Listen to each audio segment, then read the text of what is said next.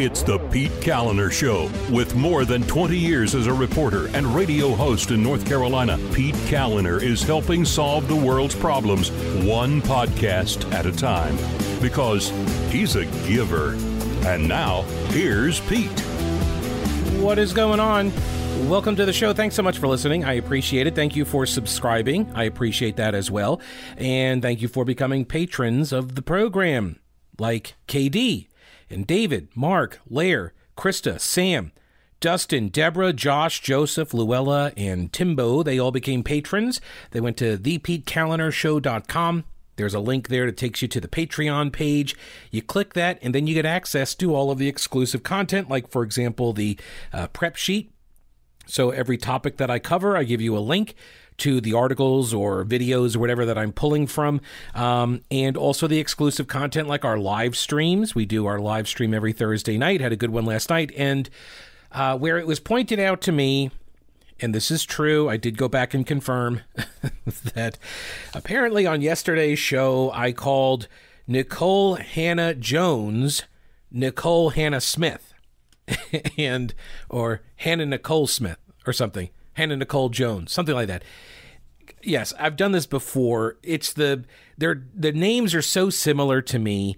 Uh, it's what is it? Uh, the old. Uh, well, there's Nicole Hannah Jones, who was the woman who was just uh, given uh, tenure at UNC, did the whole uh, half the show, and apparently on one reference, I confused the names. It's what's the the other person is Anna Nicole Smith. So Nicole Hannah Jones and Anna Nicole Smith. I mean, come on, like two of the names are almost the same. They're just flipped, and then the last name is Smith versus Jones. Like it's very. so I apologize. I didn't even know I did it. And uh, but Andy, uh, who was a listener, he said, "Hey, uh, what what kind of material do you have uh, at your studio there? What kind of posters you got up on the wall?" I don't even know. Like I, I couldn't even tell you anything about uh, except she died. She overdosed. And I think she had a son who also died. Mysterious circumstances. She was was she like a, a a Playboy model or something like that, and then married some rich guy and did a reality show. Yeah, okay. Well, maybe I do know a little bit about her. Um, anyway, I don't. That's about it, though. I I couldn't tell you. I never saw the show that she did. I think she did have a show. I think because that's why everybody knew her, right? Anyway, uh, it was completely unintentional. So, uh, what do we got today? Oh, a good day for free speech and free elections. The National Review editorial headline talking about the two Supreme Court decisions that were handed down. And uh, they do point out, and I agree, that, um, you know, political conservatives have been pretty disappointed with the John Roberts court over the last few months and, uh, well, years actually. Um, but these were two wins. And I try not to like I'm not a conspiracy theory guy. I try not to, you know, ascribe motive to people and such. I try to give people the benefit of the doubt, but I do wonder if there is something to this idea that uh, they try to essentially engage in horse trading, not just for their votes on rulings and such, uh, but the, I'm talking about the Supreme Court justices not that there's uh, you know some wrangling that goes on, some trading that goes on, um, and debate you could call it persuasion. Uh, but I also wonder if there is something to the notion that uh, they will hand down uh, sort of a, a couple of rulings that anger you in order to hand down a couple of rulings that they know you'll like. In other words, make-up calls in sports, these are called makeup calls. They know when they, uh, you know, they call a bad foul on somebody, and then they try to make it up with another bad foul against the other team, and so they just try to find one way to kind of even it out to balance it out. And I wonder if some of that goes on here at the Supreme Court. Um, because here are the two rulings. The left is not happy with these, but they were happy about the other rulings we went over the other day. They were ha- they were happier with the uh, with those, not happy with these. So first, there's a case called Americans for Prosperity Foundation versus Bonta, or Bonta, Bonte, Bonta, uh, and then there's Brnovich versus Democratic National Committee. So two different cases. Uh, but uh, both related to elections. Uh, the first one, Americans for Prosperity, that is the group, right? The AFP. Um, this one came out of California and the Attorney General's office, mainly under Kamala Harris, uh, and then followed by Xavier Becerra that trampled the First Amendment rights of nonprofit advocacy groups to the privacy of their donors. It was not a coincidence that California launched this initiative at the height of the Tea Party movement. Now, think about how long it's been since the Tea I mean, it's been 11 years, right? 11 years since the since the Tea Party movement began. That's how long California has been uh, has been doing this stuff. It's this, according to the National Review editors quote, its draconian scope applied not only to California charities, but to any nonprofit that solicited donations in the state, even Chinese dissident groups. Think about that. So you've got a, a group that is working against the communist Chinese, and the commies are able to get a list of all the donors to that group. What do you think the commies do with that information? Do you think maybe they might, you know, disappear some family members of donors? In an age of cancel culture and ever increasing digital surveillance, the Supreme Court found that the risks of harassment and reprisals, quote, are heightened in the 21st century and seem to grow with each passing year, as anybody with access to a computer can compile a wealth of information about anybody else, including such sensitive details as a person's home address or the school attended by his children. Yeah. Uh, this is a recognition of the way the information is used finally, because bad actors take this information about who you're donating to and then they target you for harassment uh, and destruction, professional or personal destruction. We saw it out of California with the Prop 8. In fact, one of the prop, uh, one of the groups that sued uh, was affiliated with the uh, the Proposition 8 um, uh, tragedy, I would submit, where you had, well, it's not a tragedy. Well, I mean, I guess it was for certain people. They donated money to this campaign. It was uh, in California. Prop 8 was a, constitutional amendment, I believe. It went before the voters because, like, everything goes before the voters in California with their referendum. That's the referenda, like, they're their elections material is like a phone book thick, which I know that's an antiquated reference now. Nobody even knows what a phone book is. But back in the day, they used to send out phone books. It would literally have everybody's names and addresses and phone numbers in it. Um, and it would be delivered in every, you know, area code all over America. Anyway, so um, th- this uh, went before the people in California, and it was to put into the state constitution, I believe it was. I'm just going from memory here, which was a Defense of Marriage Act defining marriage between a man and a woman, and it passed. Prop 8 passed in California, and then uh, leftists started. Uh, going after, and I think they eventually did. They hack it and steal it. They got a list of all the donors and they published, uh, uh, publicized it. And one of the owner, uh, one of the donors was a guy by the name of Brendan Eich. He happened to be the creator of a web browser called Firefox. His company was called Mozilla, and they fired him. They ran him out of his own company because he gave, I think it was like 500 bucks or $1,000 or something to this campaign and they fired him. They ran him out. By the way, if you're wondering what he's up to now, he has created an entirely new browser, and it's called Brave. I use it, not endorsed. I mean, I'm not paid. This is not a paid endorsement. I'm just letting you know. I use the browser, and it's fantastic. It blocks so much stuff. Um, and you know, ad blockers, pop-up blockers, prevention of you know scraping of the information and everything else. It's a a great browser. Again, not a paid endorsement unlike Mattress Man. Um, but here's the thing I would tell you that I have a great mattress anyway from them because I bought my mattress from Mattress Man years ago before they ever got on board as an advertiser on the show. But uh, when I uh, got riffed out of the radio world and started the podcast, Chuck, the owner, he was like, What can I do to help? And so he kept advertising with me on the podcast. I'm eternally grateful for that kind of support and honored that he would let me be an ambassador for his business. And it's a great business. He's a great guy. They hire veterans. They uh, they donate. Uh, uh, mattresses to charities and such. So I'm happy to be affiliated with them. They're great people. They got great products too. And right now they got a great deal. It's the July 4th sale going on at Mattress Man.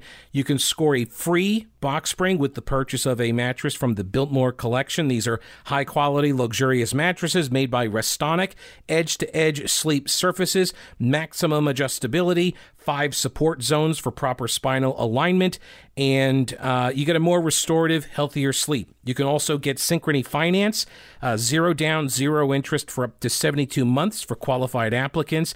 They have tons of financing options available at Mattress Man. You can actually go to the website, click on the link at the top, it says financing, and you can apply and get pre approved right now. So you know before you even walk into the store uh, that you're pre approved. You know what you can get.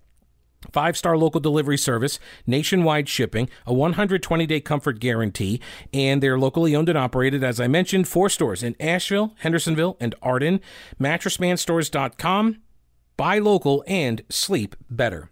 So even the Biden administration, in its brief to the court, even the Biden administration admitted that Kamala Harris and Xavier Becerra, the two previous attorneys general out of California, that they had disregarded the importance of protecting the privacy of donors by maintaining donor lists on a system that the trial court found to be, quote, an open door for hackers.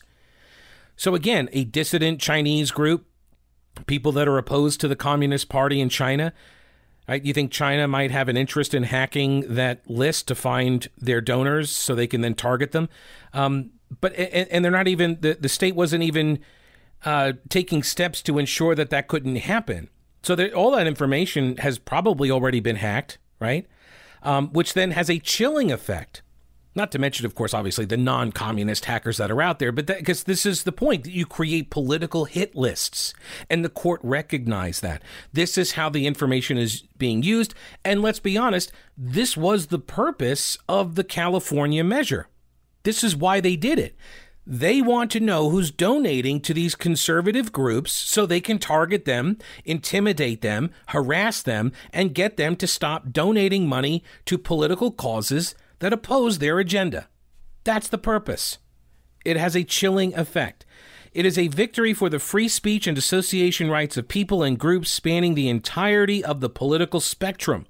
It was also a shot across the bow against the Democrats' bill, the For the People Act, that abomination, which also had this same sort of California provision that required uh, the uh, you know the the collection of this information and the maintenance of these lists of people who uh, donated privately. So that's a shot. This is again the National Review editorial board saying this is a shot across the bow of the Democrats on that. Now it's also pretty funny that uh, do do do, do here it is a couple of pieces. Uh, this was David yeah, David Harsanyi at National Review, uh, noting the New York Times' coverage, saying that the law was somehow a win for conservatives and the rich. That's what the New York Times framed this as. They're just like, really the New York Times is it is simply a propaganda arm of the Democratic Party at this point. It really is. Um, the law was challenged by yes Americans for Prosperity and the Times says, you know, it is a group affiliated with the Koch family. Right. As well as the Thomas More Law Center, which is a conservative Christian public interest law firm. But it should be noted here um, no constitutional case has actually ever seen the diversity of amici brief uh, or amici present in the AFPFV Bonta case. I know there's a lot. So, uh, amicus brief or amicus briefs, I don't know how you pronounce it. I prefer amicus brief, um, but this is friend of the court briefs, right? Like, I'm not a party to this lawsuit, but I'm going to file, uh, you know, a, a, a brief that says if I was part of the lawsuit, I would be on this side of it. And the organizations that filed these amicus briefs or amicus briefs, um, they included the ACLU, the NAACP, the Legal Defense and Education Fund, the Human Rights Campaign, PETA, the Southern Poverty Law Center. Those are all left wing organizations, and they filed uh, friend of the court briefs, amicus briefs, on behalf of the plaintiffs here, Americans for Prosperity. So, this idea that it's, oh, this was a win for conservatives and the rich. No, it's a win for anybody that wants to make private donations because they fear retribution from political enemies. There's nothing wrong with that. Do you need to? So here's do you make private donations? Do you make charitable donations to nonprofits? Right? And if you do, would you want everybody to know who you're donating to? It's nobody else's business. Nobody has a right to know what I do with my money if I want to support a private charity. You have no right to know that. Like, oh, how dare you? Who do you think you are? This is the thing. It's like this common refrain I keep coming back to with these people that that. Uh, uh I mean, they're proto fascists. It's like, who do you think you are? By what right do you think you you can know what I spend my money on? So what if I have a charity that I prefer and I give them money? You don't have any right to know that. And how much money I donate. It's none of your business. None of your business. Uh, the next case was Brnovich. I don't know. There's no vowel right there. It's B R N. How do you pronounce that one? Burn? Brnovich. Brnovich v. Democratic National Committee. Upheld two Arizona laws that are common across many states. This one has got the left really mad. Really, really mad. A ban on counting provisional ballots if they are cast in person in the wrong precinct. And a ban on ballot harvesting. This is the this came out of Arizona, two different laws and both uh, both types of rules are regularly decried as voter suppression by hysterical Democrats. The court properly found that Arizona did indeed have a legitimate interest both in assigning voters to precincts and in protecting the sanctity of the secret ballot from the threat of voter intimidation or fraud presented by third parties handling ballots. Two, so you got two issues here. You've got the provisional ballots in precinct or out of precinct provisional ballots, and you have the ballot harvesting operations. Okay, so first off, for folks who don't know, if uh, in a lot of states, and by the way, this was there was a a race down in Mecklenburg County, uh, gosh, early 2000s, I want to say. It was like 04, maybe 08. I guess it was 04. And yeah, because I think it was a presidential election. It was a county commissioner's race. And uh, there were people thought that one set of candidates and won, and then it turned out that they didn't because there were all these provisional ballots that they then counted which gave the win to another. It was Parks Helms, the incumbent, and he thought he had lost, and then he turned out he won. He got one of the seats, and it was largely due to these provisional ballots that they were counting after the election was over. And by the way, for people who are like, I can't believe all these Trumpkins think that you know ballots uh, get counted afterwards and, and elections are stolen and whatever, like this has been going on a while. The the notion that election counting is rigged, this is not a new belief among a lot of conservatives because they see how this has been occurring for the better part of 20 years. And this was a, a, great example of it. So these out of precinct versus in precinct provisional. So what happens is you show up on election day or early voting, right? You show up in person and you go to vote. And they're like, oh, sorry, you don't live in this precinct. You don't live here. So you've got to, you know, go into your other precinct and vote there. You're like, well, I don't want to. Like, okay, well, uh, or maybe you just moved in and the records aren't up to date, whatever. They'll say, here's a provisional ballot, and you cast this provisional ballot. And then we'll figure out if you were supposed to be voting here or not afterwards. So the people fill out the provisional ballot.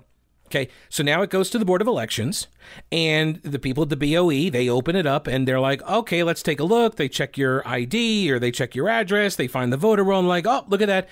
You were wrong. You were not actually supposed to be voting in the precinct that you voted in. And so, what do you do with the ballot now? That's the question. What do you do with the ballot? And usually, the rules were you tossed it. You threw it away. It's a bad ballot. You voted in the wrong place. Sorry, it's scrapped.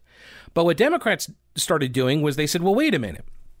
If let's say you, let's say you have a county and the county is divided into 100 precincts and I vote in precinct 1 but I'm supposed to vote in precinct 100 and I show up in precinct 1 I vote there I fill out my ballot I turn it in they're like oh sorry Pete you were supposed to be in precinct 100 they th- instead of throwing it away the Democrats are like, well, wait a minute. What other races could you have voted in that were the same if you were in precinct 100? So, in other words, let's take your precinct 1 ballot, move it into precinct 100, and then if there are any like district races that you shouldn't have voted in because you were outside of those districts that precinct 100 is outside of the, the district that precinct 1 is in then okay well we won't count your vote there. But all of the like the county-wide race will count it for that. So, like a county commissioner's race at large, where where all of the candidates are running at large countywide, my vote cast in the wrong precinct would still get counted at that county-wide level. This creates a large burden on boards of election on election day. It does. It also opens the door for fraud because when you overwhelm a system with lots and lots of paperwork and checking and all of this, um, it, it, creates opportunity for mistakes. Um, it also allows, you know, unethical actors to try to swarm the system and overload it in order to induce certain results. But it also undermines confidence because, as I mentioned in that race down in Mecklenburg, uh, you had a, you know a series of uh, announcements about who had won, and then it all changed, and that raises suspicion. It raises suspicion. So what Arizona was saying is no, if you vote in person, you have to vote in person in the precinct where you live, and uh, that was the first thing that they uh, that that was challenged, and then the second was to to, to the uh, uh, ballot harvesting, which folks in North Carolina, we've got a bit of personal uh, experience with this, right? This was the issue that throughout the election, the congressional race down in the 9th congressional district, where uh, Reverend Mark Harris had employed the guy was uh, accused of ballot harvesting, who, by the way, has still not they, have still not tried that case on the ballot harvesting. He pleaded he pleaded guilty to some like social security fraud because he was taking his disability checks when he was actually still working. He pleaded guilty to that. But yeah, that, so far that's it. McCrae Dowless, the guy's name. So that's it so far uh, out of that case. Not sure what you know what's the holdup on uh, on prosecuting him for the ballot harvesting and the election rigging that we were told he did. That being said, ballot harvesting raises obvious uh, integrity issues because you have people uh, who will go around and uh, collect the ballots from people and then dump them all off at a, a, central location, like a board of elections or these drop boxes or whatever. And when you have ballot harvesters, the door is open for those harvesters to intimidate, harass, persuade, right, voters to vote a certain way. Do you think people who are, you know, volunteers with the Democratic Party that are running around harvesting ballots, do you think that they would deliver all of the ballots collected from Republican voters? And they, by the way, do know who Republican voters are because the lists are public.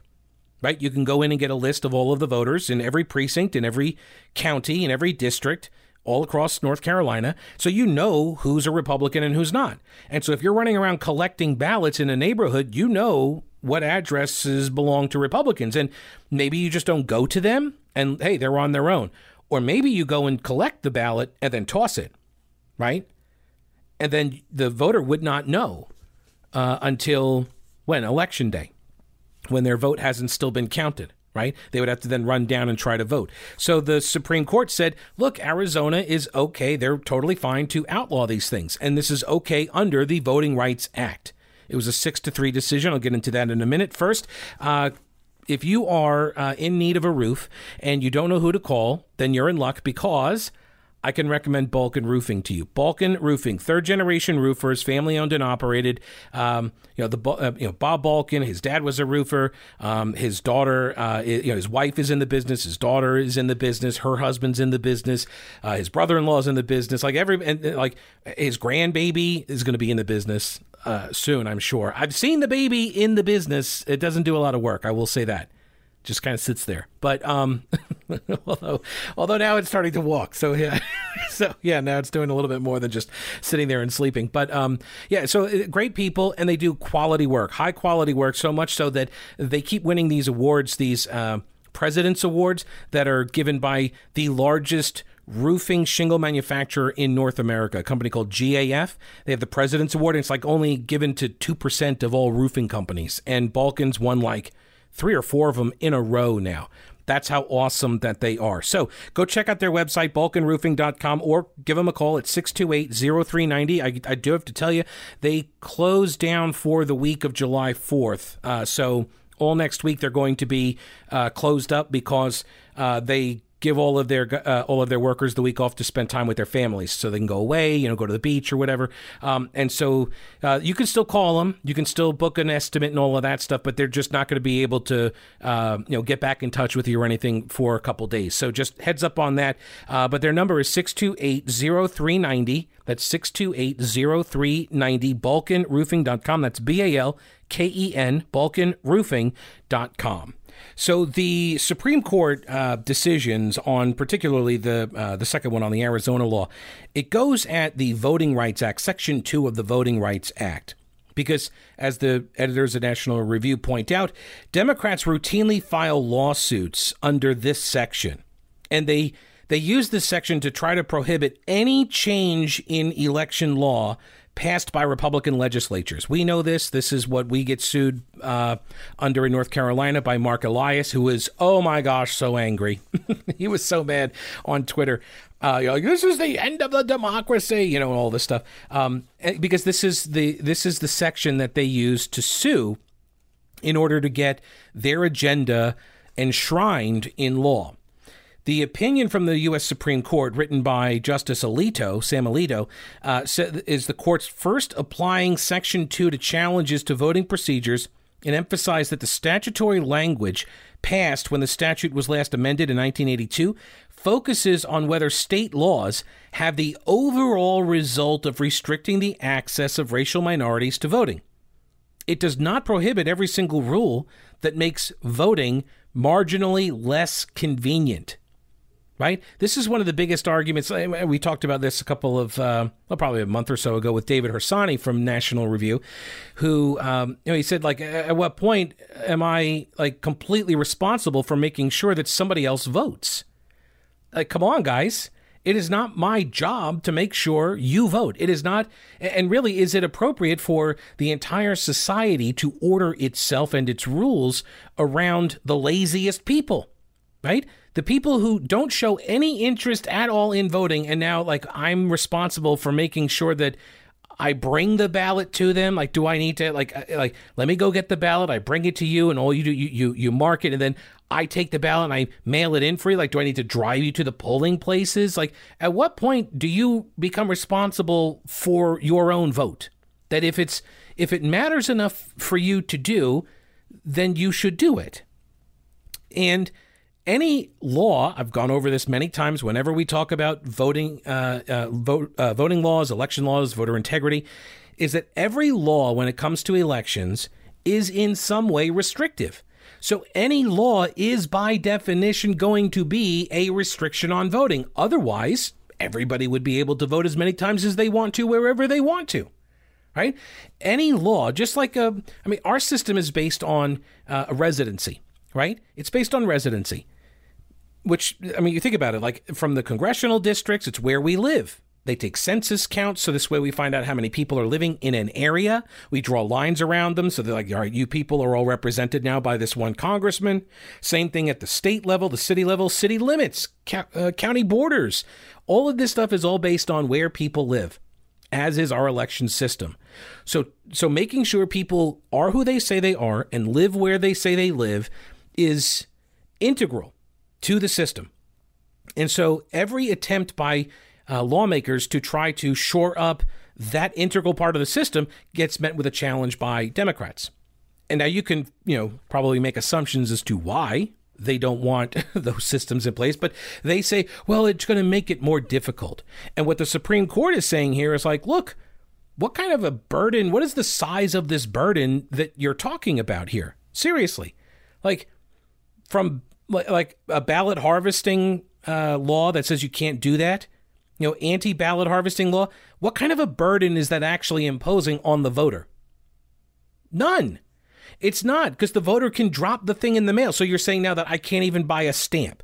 That's the that's a burden that's too far. I, that buying a stamp to mail in an absentee ballot or dropping the ballot off at the board of elections like that's too much to ask people to do if they want to vote early if you want to vote in person, you can obviously vote in person. You can vote in person weeks ahead of the election in most states, right? So the court provided these five different guideposts. So this is supposedly now going to help courts decide cases and dispose of the flimsy ones. which is like, I think, what Marc Elias specializes in. Courts should have a sense of proportion about the size of the burden imposed. They say mere inconvenience cannot be enough. It's that alone is not enough.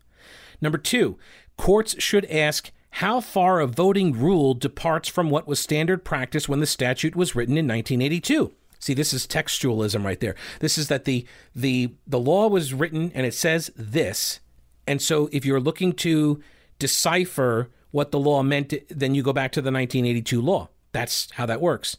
And so you should say, uh, what was the rule in 1982, and how far does this proposed rule depart from what was the standard practice in 1982? Is this more restrictive than what the rule was in 1982? And uh, newsflash, it's not going to be because all of the voting rules have become less restrictive since 1982. Uh, also, Small disparities in the impact of laws on minority group voting are less likely to violate Section 2, especially where the voter suppression theory relies on differences with respect to employment, wealth, and education. Number four, courts must consider the opportunities provided by a state's entire system of voting rather than individual provisions. And number five, courts should also consider the strength of the state interests served, specifically including the powerful state interest in preventing fraud. And uh, finally, uh, yeah, at the end here, the editors at National Review say that this case, Brnovich, is uh, bad news for junk lawsuits such as the Justice Department's lawsuit against Georgia, which, by the way, you notice it was filed right before this ruling came out. And the speculation is among court watchers that the reason why was because they knew they were going to lose the case, but wanted to get in before the ruling. Because if they had filed it after the ruling, uh, they could actually get censured for something like that. Like courts do not appreciate um, being petitioned on laws that uh, are settled, right? Like like when you know this law just came out and now you're going to file it anyway, they're like, "What are you doing? You're wasting our time with this stuff." They tend not to like that. In fact, I think that's what they uh, they just nailed uh, Marc Elias, the Democrat super lawyer. They just nailed him on something like that down in Texas. They censured him for that.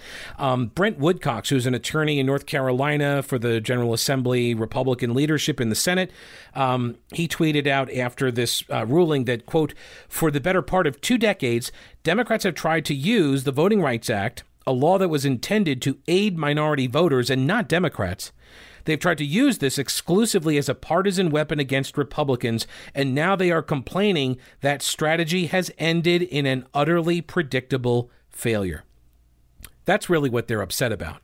Is that they've been using this section 2 of the VRA to target Republican states, Republican laws, Republican legislatures, and there's a there's a multi-prong attack here. Number 1 is you go after these laws uh, and you undermine the integrity of the election, which then has the added benefit of uh, of dissuading GOP voters because they think that the system is rigged, and so they stay home. Uh, so there's that. But it also gives Democrats the ability to uh, run on these campaigns that, oh, they're trying to suppress the votes, which, by the way, new polling, I just saw it, I think it was Rasmussen yesterday, just came out with new polling uh, that showed something in the neighborhood north of 60% of respondents say that uh, it's more important uh, uh, to support election integrity versus convenience and access. So again, so it's almost two thirds of the voting public, two thirds of uh, uh, of those polled by Rasmussen. So again, like just like voter ID, wildly popular, most people support it, except Democrats. And at some point, you got to ask yourself why. If I give them the benefit of the doubt, it's kind of a cynical play, but I'll give them the benefit of the doubt and say that well, they they just you know want the campaign issue. That's really what's going on. They they want the ability to call Republicans racists, and um, they don't care that most people want the systems to be secure versus convenient. They don't care. I have the statement here from President Joe Biden as well. Uh, first, though, you can make a statement to all of your neighbors when you open up the garage or the shed and you walk out into the bright, crisp sunlight morning and on a Saturday or Sunday, and you've got a Husqvarna or a Honda power tool. Like that sends a very clear message, right? to everyone around that. First off, you have good taste in your uh, in your outdoor power equipment, right? But you also you know what you're doing, right? This is not like some uh, knockoff uh, unknown brand or whatever. Like this is this is for real. You are there to do battle. You are serious. Now, keep in mind, people might start asking you some questions about this stuff and if you're not prepared to answer some of these things you know just be aware of that but you can just direct them to where you got it which is a general equipment rental and they've got all of the answers to all of the questions uh, whether it's buying husqvarna and honda outdoor power equipment like you know chainsaws and trimmers and hedge clippers and blowers uh, gas powered battery powered commercial residential they've got they've got it all so whether you're buying or renting Okay. You can go and rent some heavy duty, like really large pieces of equipment for the big jobs that you need done. And look, if you're like a homeowner and you're just wanting a piece of equipment for one job, why would you buy, you know, a piece of equipment for hundreds or thousands of or tens of thousands of dollars? That's insane. Just rent it from General Equipment Rental and they'll show you how to use it too. So when you bring it back to the house, you know, you'll you'll look like you know what you're doing really, I mean, it's self interest on their part. Uh, the, the the folks at General Equipment Rental, they don't want you to break their stuff. So they're going to show you how to use it. Go to General Equipment Rental. GeneralRents.com is the website. Get 10% off your first rental. General Equipment Rental in Weaverville at the intersection of Merriman Avenue and Reams Creek Road. Family owned and operated now for three generations. Tell them you heard it here on the show. I appreciate that. General Equipment Rental. GeneralRents.com and think outside your toolbox. So here is the statement from uh, President Joe Biden on the Supreme Court's voting rights decision in Brnovich versus DNC. Quote, I am deeply disappointed in today's decision by the United States Supreme Court that undercuts the Voting Rights Act and upholds what Justin, Justice Kagan called a significant race based disparity in voting opportunities. There is no race based disparity in voting opportunities. Everybody has the same opportunity to vote early voting, everybody gets to vote. Absentee by mail voting, everybody gets to vote. In person voting on election day, everybody gets to vote. There's no difference. In a span of just eight years, the court has now done severe damage to two of the most important provisions of the Voting Rights Act of 1965, a law that took years of struggle and strife to secure. After all, we have been through oh, sorry, after all we have been through to deliver the promise of this nation to all Americans, we should be fully enforcing voting rights laws, not weakening them. This did not uh, weaken voting rights laws. Uh, yet this decision comes just over a week after Senate Republicans blocked even a debate, even consideration of the For the People Act that would have protected the right to vote from action by Republican legislators in states across the country. No, uh, th- that's a completely dishonest framing of what the For the People Act was and what it would do. It would federalize elections, and as, as I mentioned about the donor list, it encompassed so much more than simple, uh, you know, uh, tweaks or changes to voting rules. It was a nationalization of uh, the election system, all to the benefit of Democrats. And no, that's not a federalist system, not a federalist model. Uh, while this broad assault against voting rights is sadly not unprecedented, it is taking on new forms. It is no longer just about a fight over who gets to vote and making it easier for eligible voters to vote. It is about who gets to count the vote and whether your vo- vote counts at all. Who gets to count the vote? The boards of elections count the vote. Boards of elections count the vote. Our democracy depends on an election system built on integrity and independence except, of course, when they're trying to nationalize it. Um, the attack we are seeing today makes clearer than ever that additional laws are needed to safeguard that beating heart of our democracy. We must also shore up our election security to address the threats of election subversion from abroad and at home, like the Russians, basically. Um, today's decision also makes it all the more imperative to continue the fight for the For the People Act and the John Lewis Voting Rights Advancement Act to restore and expand voting protections. The court's decision harmful as it is, does not limit Congress's ability to repair the damage done today. It puts the burden back on Congress to restore the Voting Rights Act to its intended strength. Um, he's got another paragraph. I guess I'll read it. That means forging a coalition of Americans of every background and political party um, to deliver for the nation. That's what we will do. Blah blah blah. Now, um, the activists are very, very upset on the left, and uh, this has, uh, you can see it in the social media feeds, this has prompted the renewed calls to pack the, uh, the Supreme Court. Right, to pack the court, we got to get this done. And in order to get that done, by the way, first things first, you got to blow up the filibuster. So, uh, this is their plan of attack. They're like, we need to get rid of the filibuster and then once we once we get rid of the filibuster, then we will have a free hand to pack the Supreme Court, add a whole bunch of seats, put a whole bunch of Democrats on there, so we can get them to say that everything we want is constitutional. And uh, oh, and then also let's bring in Puerto Rico and uh, make Washington D.C. a state, so we get more senators, so we never have to listen to Republicans again. We have a permanent majority, and then we can do the For the People Act, nationalize the elections. We can blow out all of these Republicans at local and state levels. Like, this is the plan. This is their intent.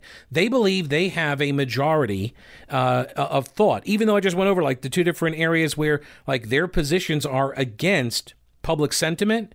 It's also, by the way, like school vouchers. That's another one. Democrats, the leadership, uh, and their official party platforms and, and their policy proposals are all against their constituents' uh, support on vouchers.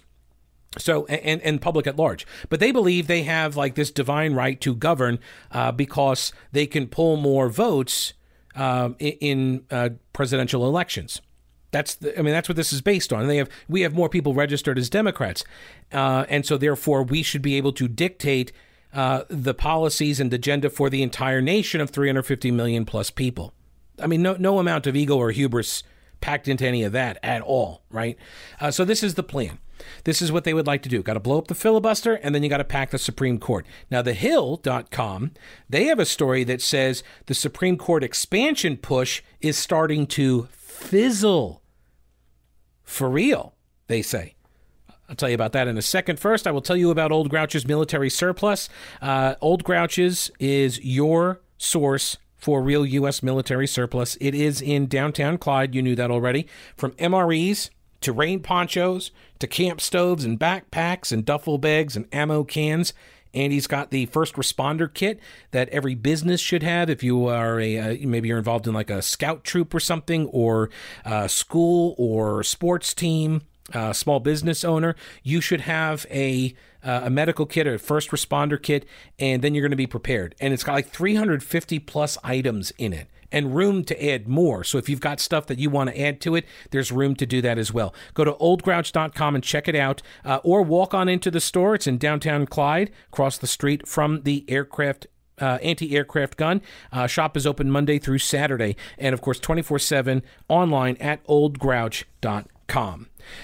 The Hill reports that an effort by progressives to expand the Supreme Court is starting to fizzle as a presidential commission tasked with reviewing the controversial proposal saps earlier momentum. Now, I do want to point this out, which is something I mentioned, by the way, on the live stream that we did last night.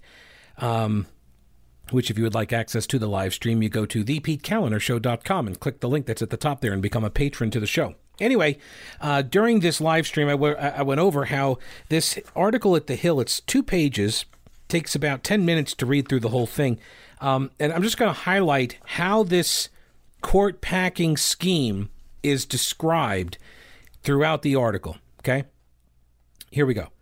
To expand the Supreme Court, fight over court expansion, who favor court expansion, adding seats, calls for major reform, how to reform, making reforms, debate over reforming the court, Advocates want to expand the court, the desire to expand the court, sidelined the push to reform, um, expand the Supreme Court, legislation expanding the Supreme Court, to expand the number of seats. The size of the court has been expanded, and for expansion as a first step. What term is never used in the article?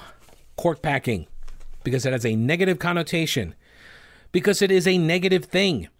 The uh, like ever the whole way this article is framed is that Democrats simply want to quote reform. This is this is the way that media adopts the arguments virtually in total that Democrats assert.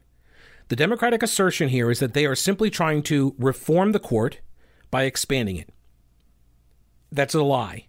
They're not trying to reform the court. Now, in their mind, they may believe that the court is broken and therefore needs reform, but it is not broken. They're just simply not getting the rulings that they want. And so they are attempting to pack the court with like minded lawyers so then those lawyers will issue rulings that they like. That's the point. They're trying to change the rules because they're not winning under the current rules. We know this. They know this. The media knows this. We all know this same thing. We all understand that what the Democrats are doing is a PR game. This is about marketing.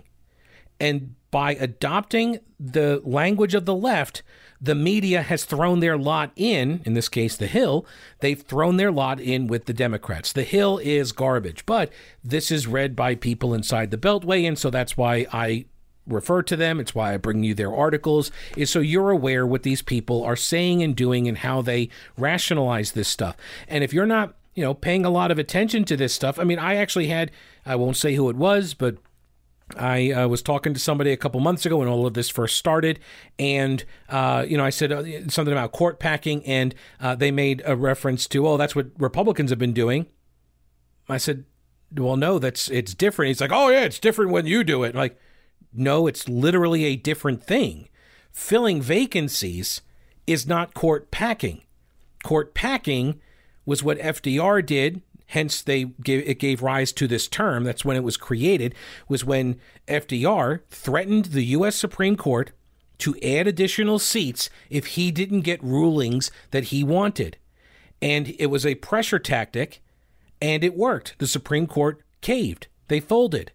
And if you don't think that's what's going on right now, you're kidding yourself. They're trying to pressure the Supreme Court to do what they want them to do. One of them, Sheldon Whitehouse, he uh, who attends all of these, you know, uh, uh, exclusive whites only clubs, um, a Democratic senator, uh, he explicitly said this. Well, I, you know, our threats probably worked. We, we wouldn't have gotten these rulings. He said this a couple weeks ago. We wouldn't have got the rulings, you know, had we not played hardball like this with them. Had we not threatened the Supreme Court with packing, he thinks they would not have gotten a ruling that they got a couple weeks ago that was favorable. I think it was on the Affordable Care Act, is what his comment was about. I mean, that is that is explicit intent to intimidate, to pressure a court to give you a ruling you want. And so for all these years, when conservatives were like, you know, all these justices they rule this way because they want to be popular on the cocktail circuit, and that that line is sort of dismissed, like, oh, give me a break, like they care about that sort of thing. Well, Sheldon Whitehouse seems to think they did. Who to believe? Who to believe? Do you think that they're completely immune from this kind of pressure? I don't. How could they be? They're human beings. They live in the bubble. They live in DC, right? They they do like they have kids. They they go to schools and stuff, and parents talk and kids talk, and this stuff comes back to them. And yeah, they're aware of what's being said about them and about the court and about certain rulings. Give me a break. Of course, they are aware of this stuff. So yeah, you have a, a campaign underway to threaten the court either through packing right or blowing up the filibuster and this sort of thing like this is the this is the the intimidation tactic uh, that is afoot Okay. Uh, however, the Hill wants us to believe that this expansion push is starting to fizzle. And the reason why is Joe Biden. I'll tell you in a minute why uh, they say that. First, why would you use any other real estate agent besides Rowena Patton and her all star powerhouse team?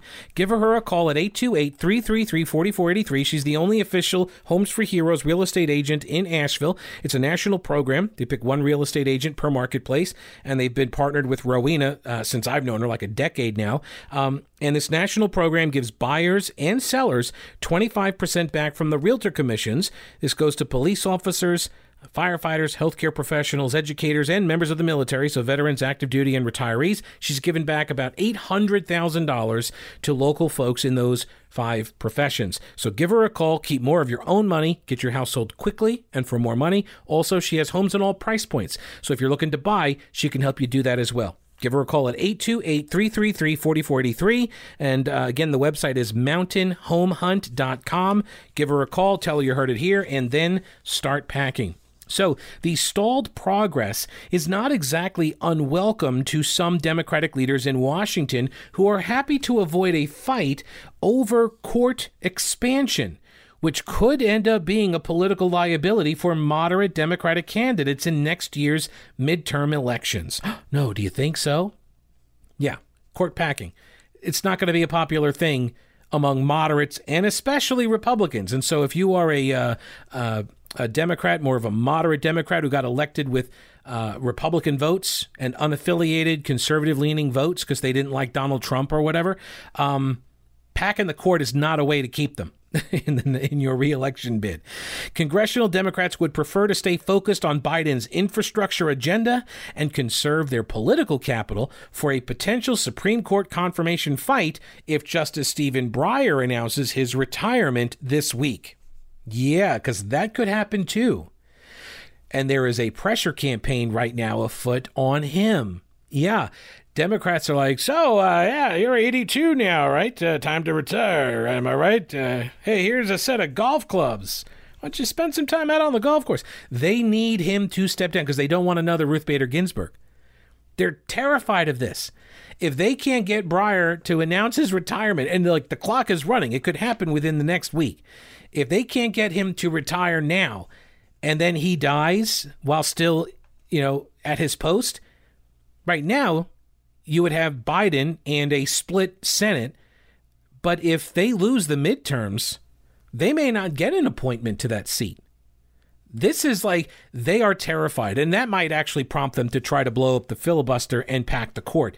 Um, progressive activists who favor court expansion complain that the Presidential Commission is not empowered to recommend adding seats to the Supreme Court, and it's been set up mainly to slow the uh, to show rather that Biden isn't completely ignoring their calls for major reform. Major reform. Give me a break for a power grab. That's what's going on. It's a power grab. They're attempting. I said this from the very beginning when they won in 2020. I said they are going to run as far left as fast as possible because the clock is running. And they know it. They know it. They know they have about 14 months to 18 months to try to get as much stuff done as possible, and probably not even that. Probably less than a year, um, because Congress starts running for reelection earlier and earlier if they ever actually even stop ever. So they know they've got to get all this stuff done. They got to institute structural changes so they can remain in power because the stuff that they promote, as I went over earlier, generally not popular. And when they do it, they get tossed from office. And so they're very concerned about this. The commission was formed in April. It held its first public meeting this week, and the first panel of experts offered wide ranging legal opinions, giving an early glimpse of the lack of academic consensus on whether or how to reform the court, quote unquote, to pack it. To pack it. You've got people, the, the all these experts are in there, and they don't have a consensus about how or even whether you should be packing the court and this has got the activists upset. One advocate said, quote, "We really don't think of it that much in terms of moving the ball. Clearly Biden set this up to fulfill a campaign promise and has no intention of actually moving forward on it." So now, is this article meant to call out Biden in an effort to get him and his administration to push this issue forward, this packing the court. Because, like, oh my gosh, Biden, you're going to lose these activists. You're going to lose the grassroots that really want this thing to happen. So you always got to read this sto- these stories out of the Hill. You got to read them for, like, who are they intended for? I'm not the audience. You're not the audience for this. The audience for this piece is probably the White House and the left in D.C. We shall see. That is a wrap for the episode. Thanks so much for listening. I do appreciate it. And remember, subscribe at thepetekalinershow.com.